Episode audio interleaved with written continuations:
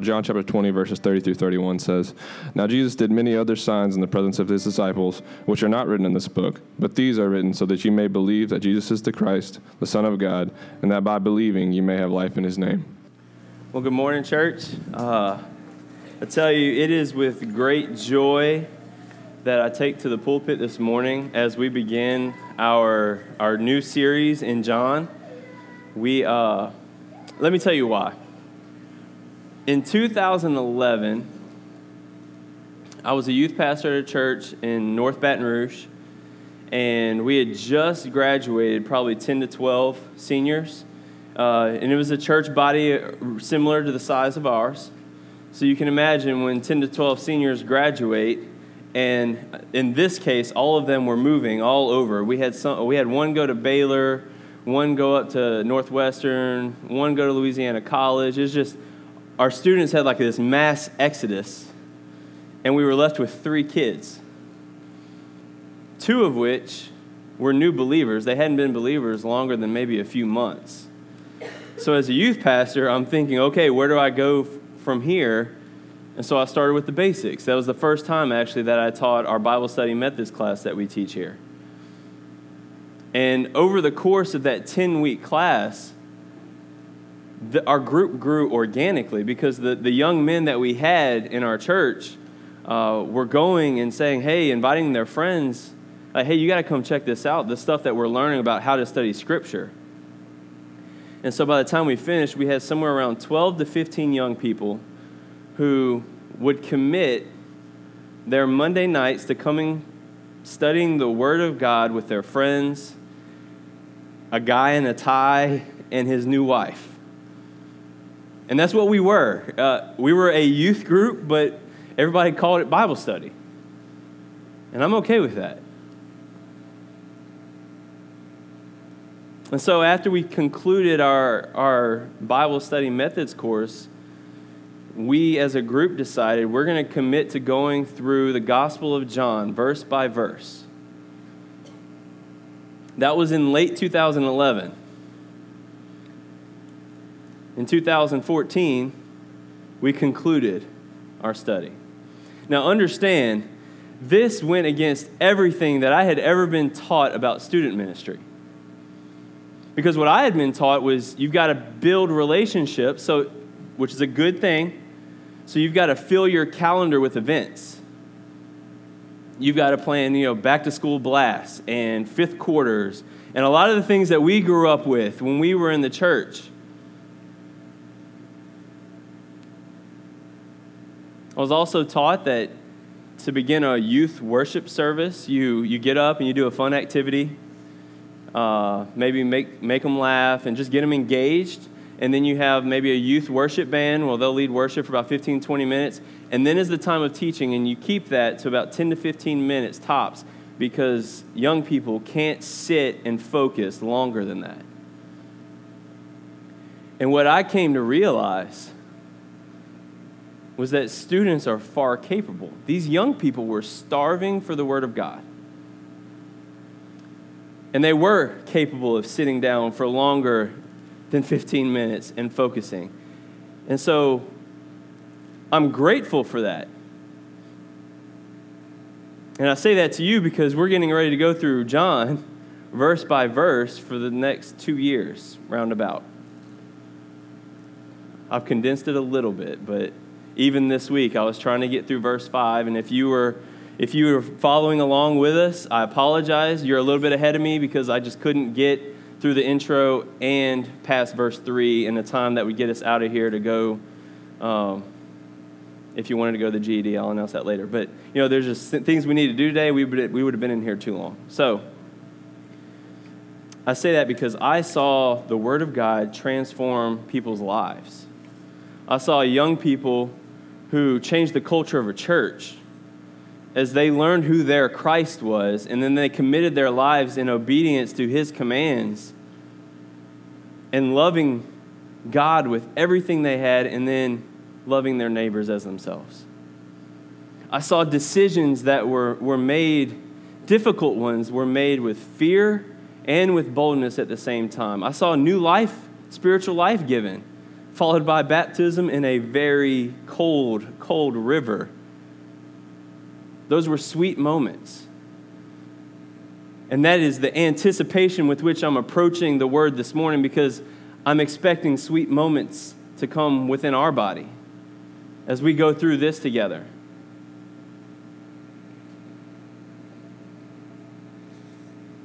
My prayer as we commit to going through this book is that we fall in love with Christ. And like this is the thing, like I was talking to Adam a little bit earlier this week. If you get excited about church history and about theological doctrine, you're going to get some of that in John's gospel because it's doctrine, the church history, all that stuff is grounded in Scripture.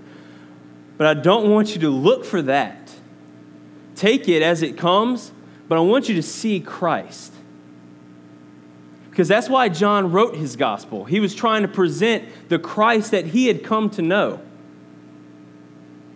So, my prayer is that we see him and that we fall in love with him, and that as a result of that, and we see who he is, our lives are transformed into the image of him so that we may reflect him to our neighbors and to the ends of the world. And that's, what, that's where we are in John. I hope you pursue transformation. So, I mean, I said two years, and I even saw some eyes like, whoa, okay, be patient. Be patient. Be patient with yourself and be patient with the scriptures. Because what we're doing is we're seeking transformation. We aren't seeking to complete a task and say, oh, Sulphur Community Church has now gone through this book, this book, and this book. That doesn't mean anything unless transformation comes from that. And so that's where we are. And so I want to cast that vision for you. Look for Christ and fall in love with him.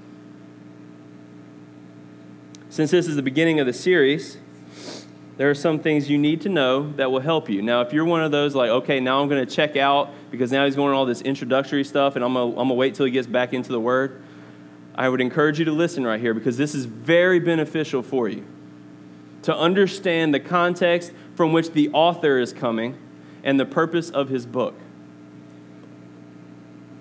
I want you to know John.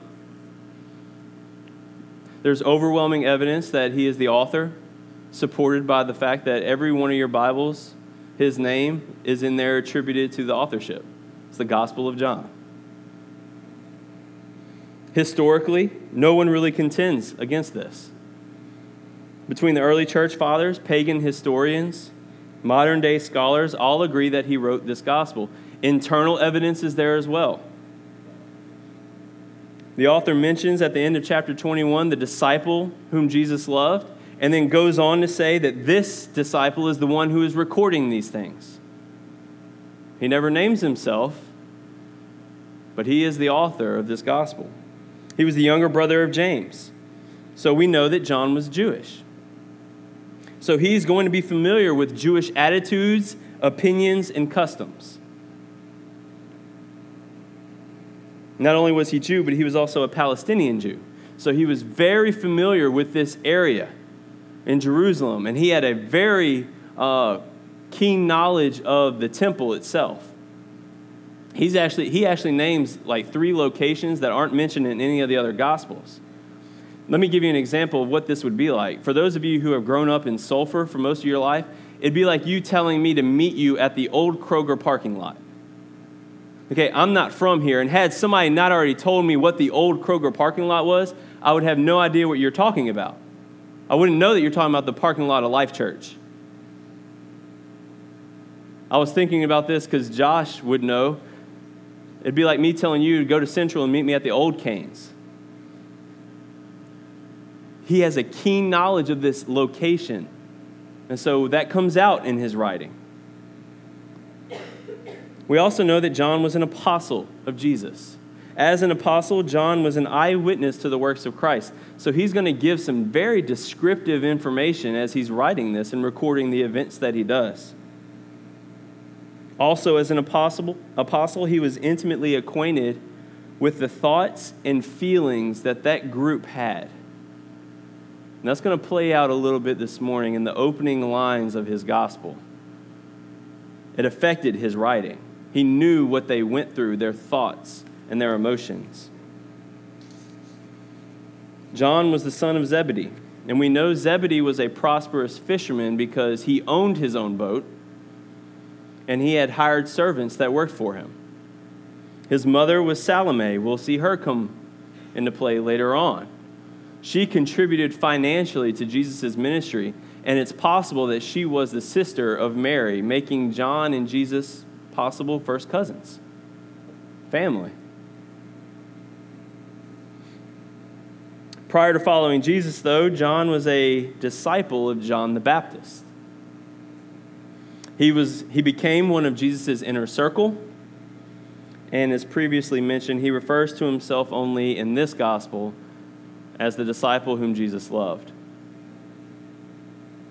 He was one of the leaders of the Jerusalem church until he was eventually banished to the island of Patmos, where he received and recorded the revelation of God.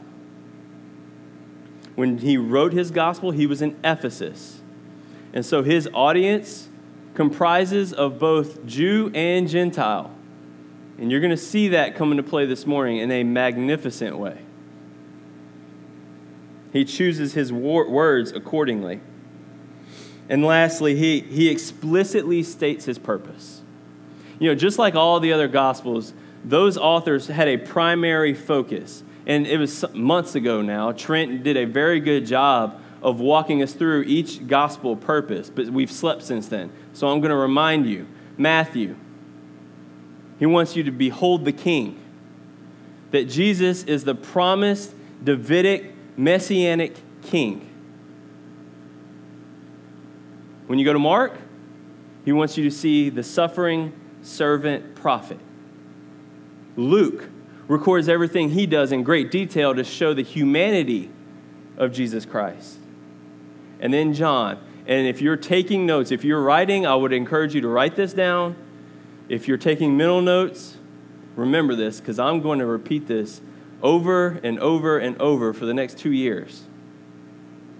John's purpose, we read it this morning in John chapter 20, verses 30 through 31. He makes it explicit now, Jesus did many other signs in the presence of the disciples, which are not written in this book, but these are written so that you may believe that Jesus is the Christ, the Son of God, and that by believing you may have life in his name. John says Jesus did a lot of other things that I'm not recording here. I'm recording the things that I'm writing because, so that first, you may believe that Jesus is the Christ, the Son of God. And two, by believing that, you will have life in his name. It is a two part purpose. The first is apologetic. And apologetic does not mean he's apologizing for anything. Apologetics is where he's defending truth. He is writing so that you may believe that Jesus is the Christ, he is the Son of God, he is God in the flesh.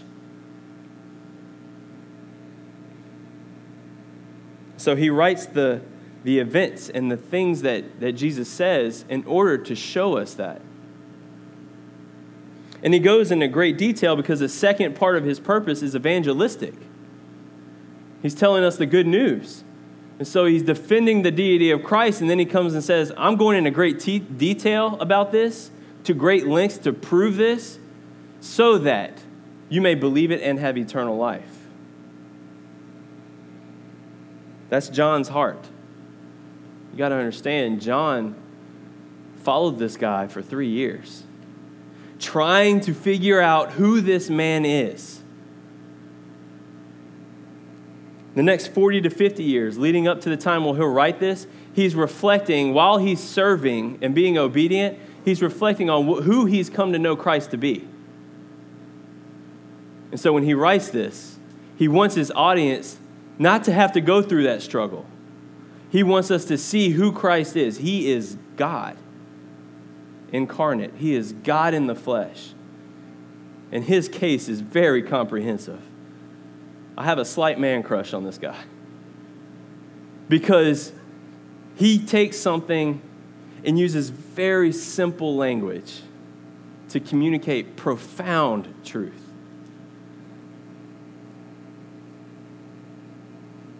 So he records those things intentionally that he does so that we wouldn't misunderstand the identity of Christ. No offense to Matthew, Mark, and Luke, because we need their gospels to understand the complexity of the identity of Christ. But what John records, he's saying, look, Jesus wasn't just a king ruling over the world. And he isn't just a suffering servant who humbled himself to the point of death on a cross. And he isn't just a man, but he is God. And that's why John writes what he does.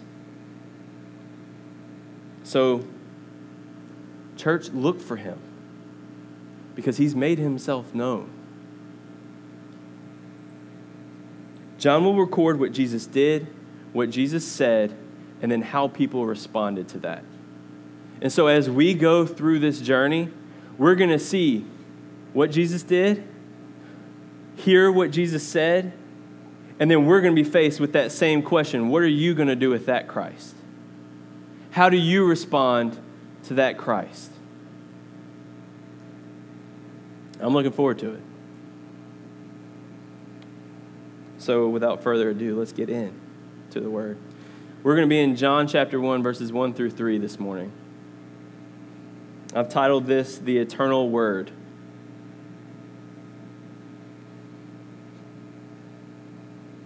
In the beginning was the Word, and the Word was with God, and the Word was God. He was in the beginning with God.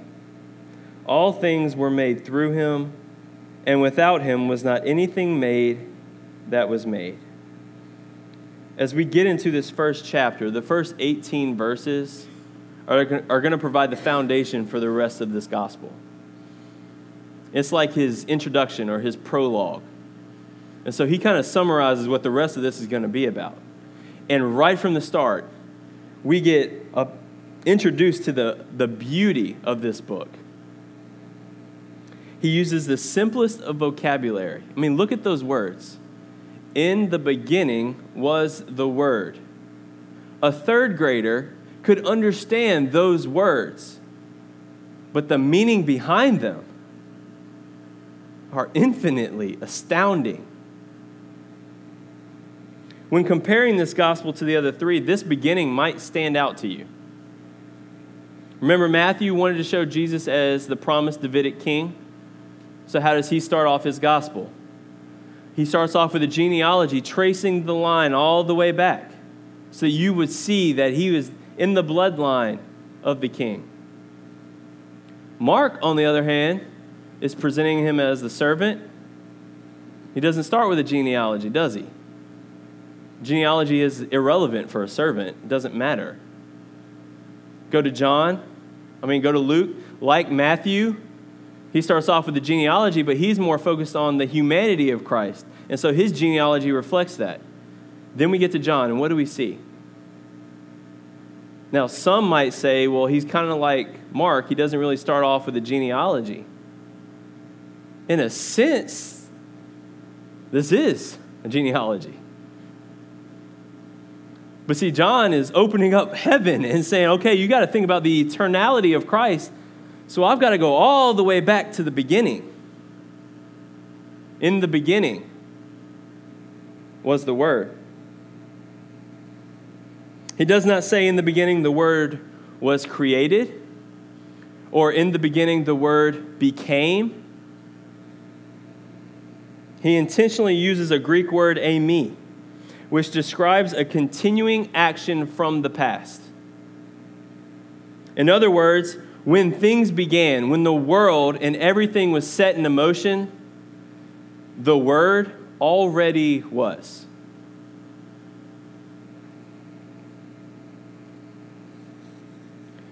And he uses that phrase in the beginning. Does that remind you of another book in the Bible? It is not coincidental that when this Palestinian Jew sat down to try to think about how am I going to communicate to people the eternality of Christ, that he is God in the flesh, that this Palestinian Jew goes all the way back to Genesis 1 1. Genesis 1 1, in the beginning, God created. John 1 1, in the beginning, the Word was. Past tense. There's something else that John does that is incredible when you get a little bit deeper into it. You notice he refers to Jesus as the Word.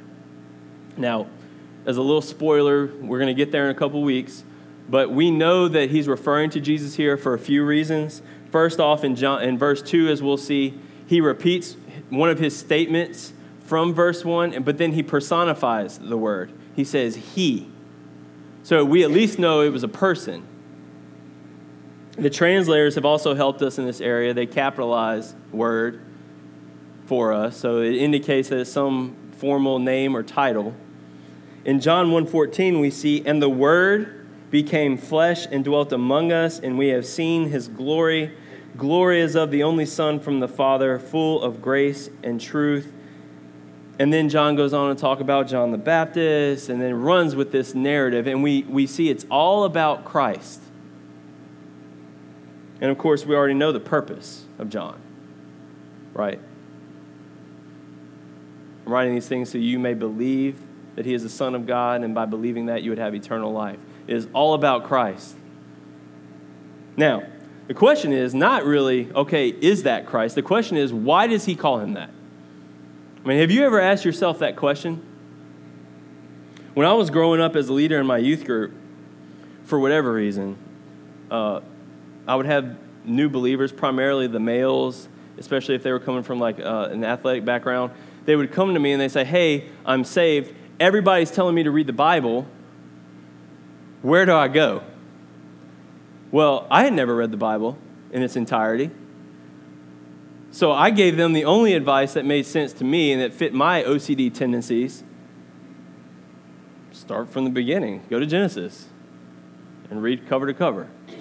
Now, I've done that and I've come to love and appreciate Genesis and Exodus. Then you get into Leviticus. And you get into Numbers. And if you are able to struggle through that, then you get to Deuteronomy, which by definition is the second telling of the law. So it's something that you've already struggled through. Not to say that we shouldn't read it, but that is, if you're going to teach a new believer spiritual discipline, the spiritual discipline of studying Scripture and reading the Bible, that's difficult. Maybe I'm not spiritual enough, but those are hard for me to read. So I went to my youth pastor and Sunday school teachers and some other men that were influential in my life. Like, hey, all these people keep asking me, where do I start reading the Bible? Well, their response was a little bit more spiritual than mine. They said, tell them to read John. Well, that makes sense. Go read John. It's a gospel. And he uses simple language, it's, it's easy to understand. And then you start reading John. And I read it with Morgan Freeman's voice for whatever reason in the back of my head. Scripture, as I'm reading, I, I, I picture him reading this. In the beginning was the Word, and the Word was with God, and the Word was God. Doesn't that seem so abstract?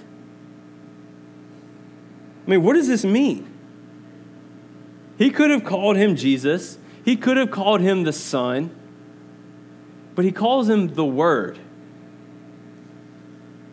When you find out what the word meant to the original audience, it's really fascinating. I mean, this old fisherman turned disciple uses this description of Jesus and captures his entire audience with one word the Greek word here is logos. That word had multiple meanings to both sides of his audience. For the Greek Gentiles, the Logos was a form of a mystical, spiritual being that put the whole universe into order. It was very philosophical for them. And the way they described it was the word, logos. It traced back to a 6th century BC philosopher who determined that there was a logos similar to the reasoning power of man that was at work in the cosmic order. Later on in the 4th to 3rd centuries, the Greek and Roman Stoic philosophers defined it as this an active, rational, and spiritual principle that permeated all reality. They called it providence, nature, God, and the soul of the universe. So when John says, in the beginning was the Logos, that Greek audience, that's what they're thinking. Keep that in mind when he gets down to verse 14 and says, and that Logos took on flesh. To the Jewish audience, the word of the Lord meant something altogether different. Throughout what we call the Old Testament, we see the Word of God as the source of divine wisdom, divine revelation.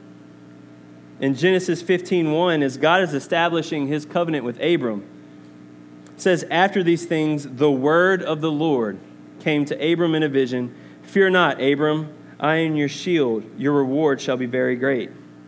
In 1 Kings chapter 6, verses 11 through 12, now the word of the Lord came to Solomon concerning this house that you are building, if you will walk in my statutes and obey my rules and keep all my commandments and walk in them, then I will establish my word with you, which I spoke to David your father.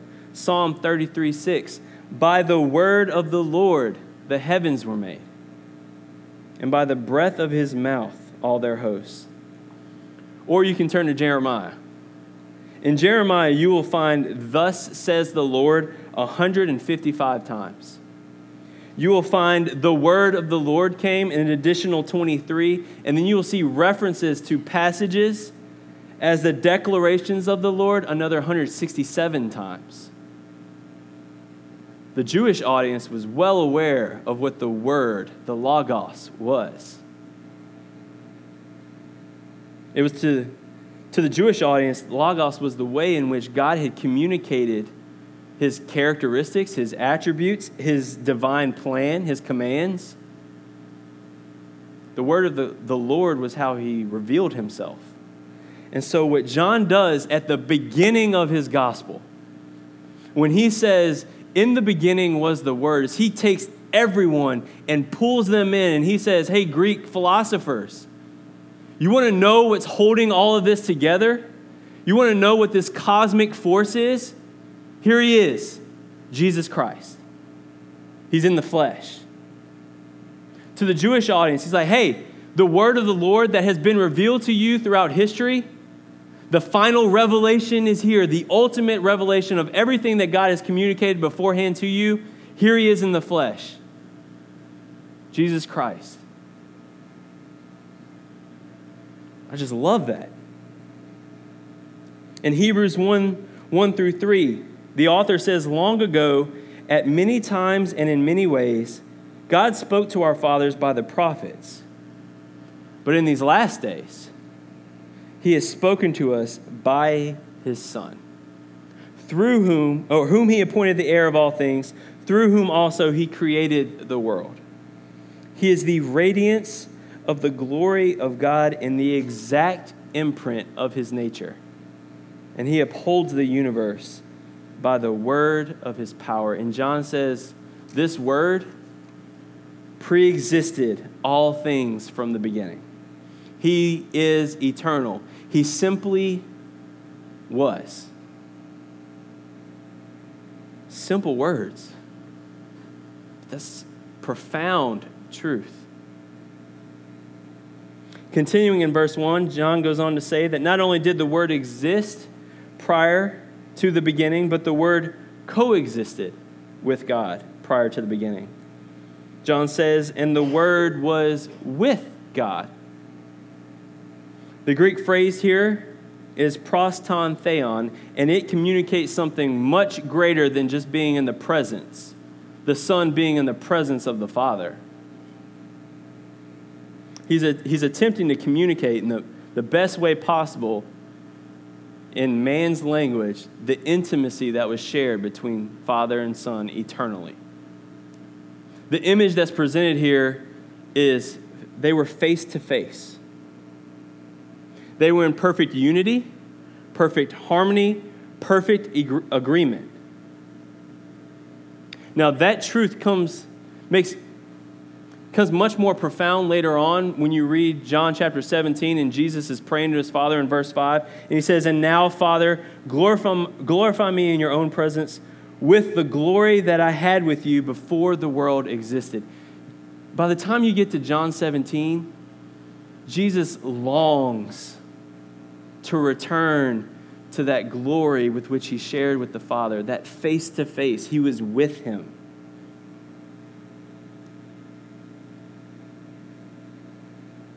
This phrase, and the Word was with God, also communicates that the Son is distinct from the Father. The Son was not God the Father, He was with God. This flies in the face of some um, heresies that have come up throughout the history of the church. See, we're getting into the, the doctrine of the Trinity, which is an essential belief. But I'm not going to go into the nuts and bolts this week, that'll come later. But this right here, you can clearly see. And when you go into the next clause and it says he was God, that you have both three persons, you have different persons. They retain their separate personhood, yet they're one essence.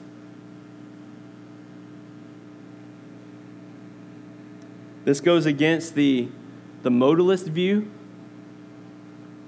where God manifests himself at different times and at different ways, so that when the Son exists, the Father is not there and the Spirit is not there, but the Son is who God has chosen to show himself as at that moment. Well, right here, this flies in the face of that, that the Word was with God, two separate persons.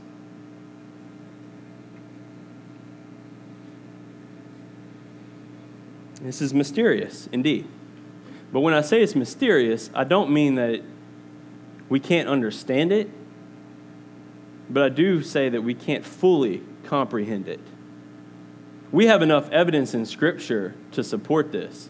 You go to Jesus' baptism, and you'll have all three persons of the Trinity present. Jesus, the Son, is being baptized, the Spirit descends like a dove, and the Father speaks. They're distinct. But notice here the Word was with God, and then right after that, the Word was God. This is the climax of verse 1. This is it. He was God. John writes his gospel so that you may believe this truth that he was God. He makes his point very clear. Uh, four simple words. The Word was God, and that is just infinite, profound truth that has baffled the minds of people throughout history.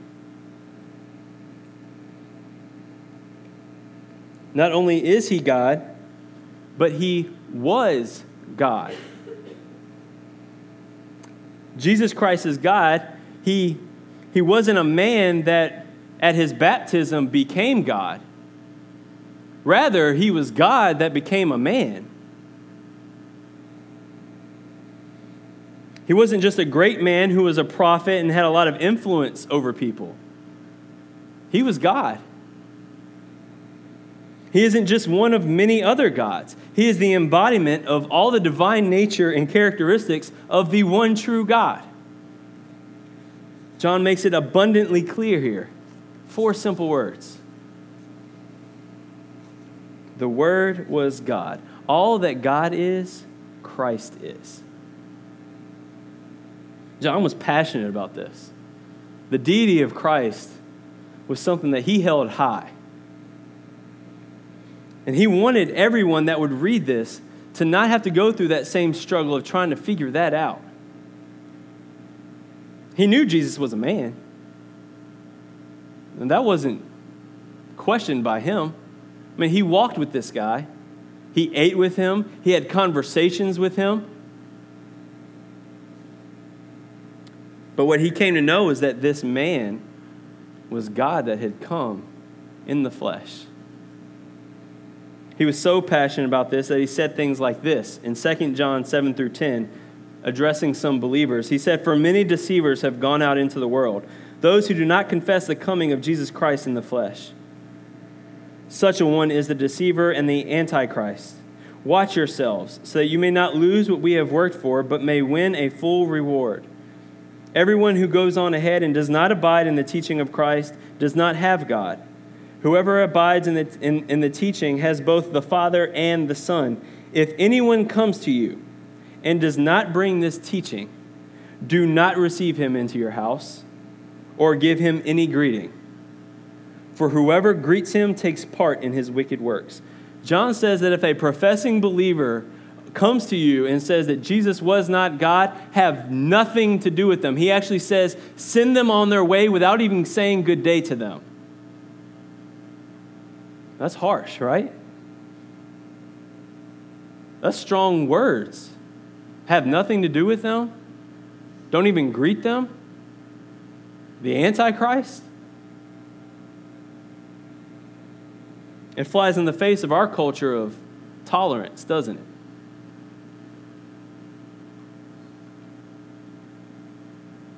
John didn't tolerate it. He didn't tolerate it from believers people within the church.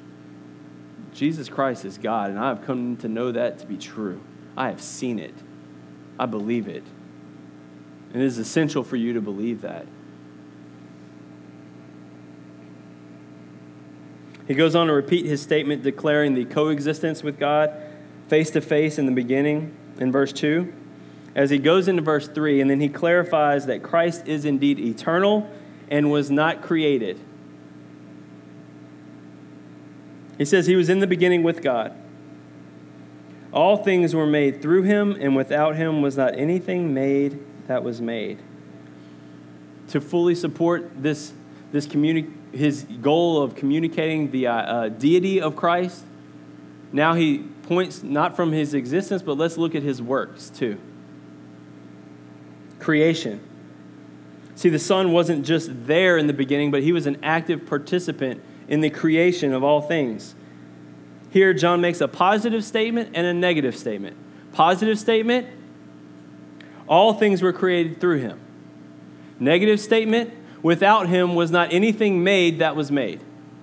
And when he does that, he is able to communicate that Christ was the creator and that he existed eternally, and he does not leave room for someone to come in and say, but he was created also. Let me give you the scenario. In the beginning, Christ created all things. Okay, well, maybe he did, but he's also the firstborn of creation, right? So he was the first created being, and then through him, everything else was created. Colossians 1.15. Well, first of all, Colossians 1.15 is talking about the preeminence of Christ, about his superiority over all created things, not the order of creation. But secondly, what we see here in John 1 3, that there was not a thing that was created that was not created by him. So, you have this category, right? Everything that was created is in this hand. Well, everything that was created, nothing was created without him. Well, he couldn't have been created. He has existed eternally. He is not a created being. The Son existed, He was. In the beginning, John MacArthur says, in the beginning of beginnings, before beginnings began. From the beginning, before we even knew there was a beginning, the Word, Jesus Christ, the Son, existed. He was. He leaves no room for someone to say that he was a created being. Once again, another heresy that came up in church history. Go to John's gospel. You can't argue against the authority of Scripture. This guy, Arius, he tried. He was influenced by some before him, but Jesus Christ was not, a, was not created. In the beginning was the Word, and the Word was with God, and the Word was God. He was in the beginning with God. All things were made through him, and without him was not anything made that was made. So, church, this is your Christ. He is the eternal creator God. He is the Word, the ultimate revelation of God. He is the tangible radiance of God's glory, the exact imprint of God in the flesh. Sometimes the application of Scripture is just to rest in truth. You know, I know we have, we have a lot of doers in our church body, and I love that, and I encourage you to take action, but I, I want you to take action as you're resting in knowing who the Christ is that you're serving. Our goal is for you to see Christ and fall in love with him. And then out of that, your good works flow in service and in obedience to him. Sometimes the application of Scripture is to respond in praise, in awe, in worship, in prayer. And then sometimes we're asked the question this is who Christ is. This is who the Christ of the Bible is. His eternal being. What are you going to do with that? How do you respond to that? This morning, let's respond with praise and in prayer.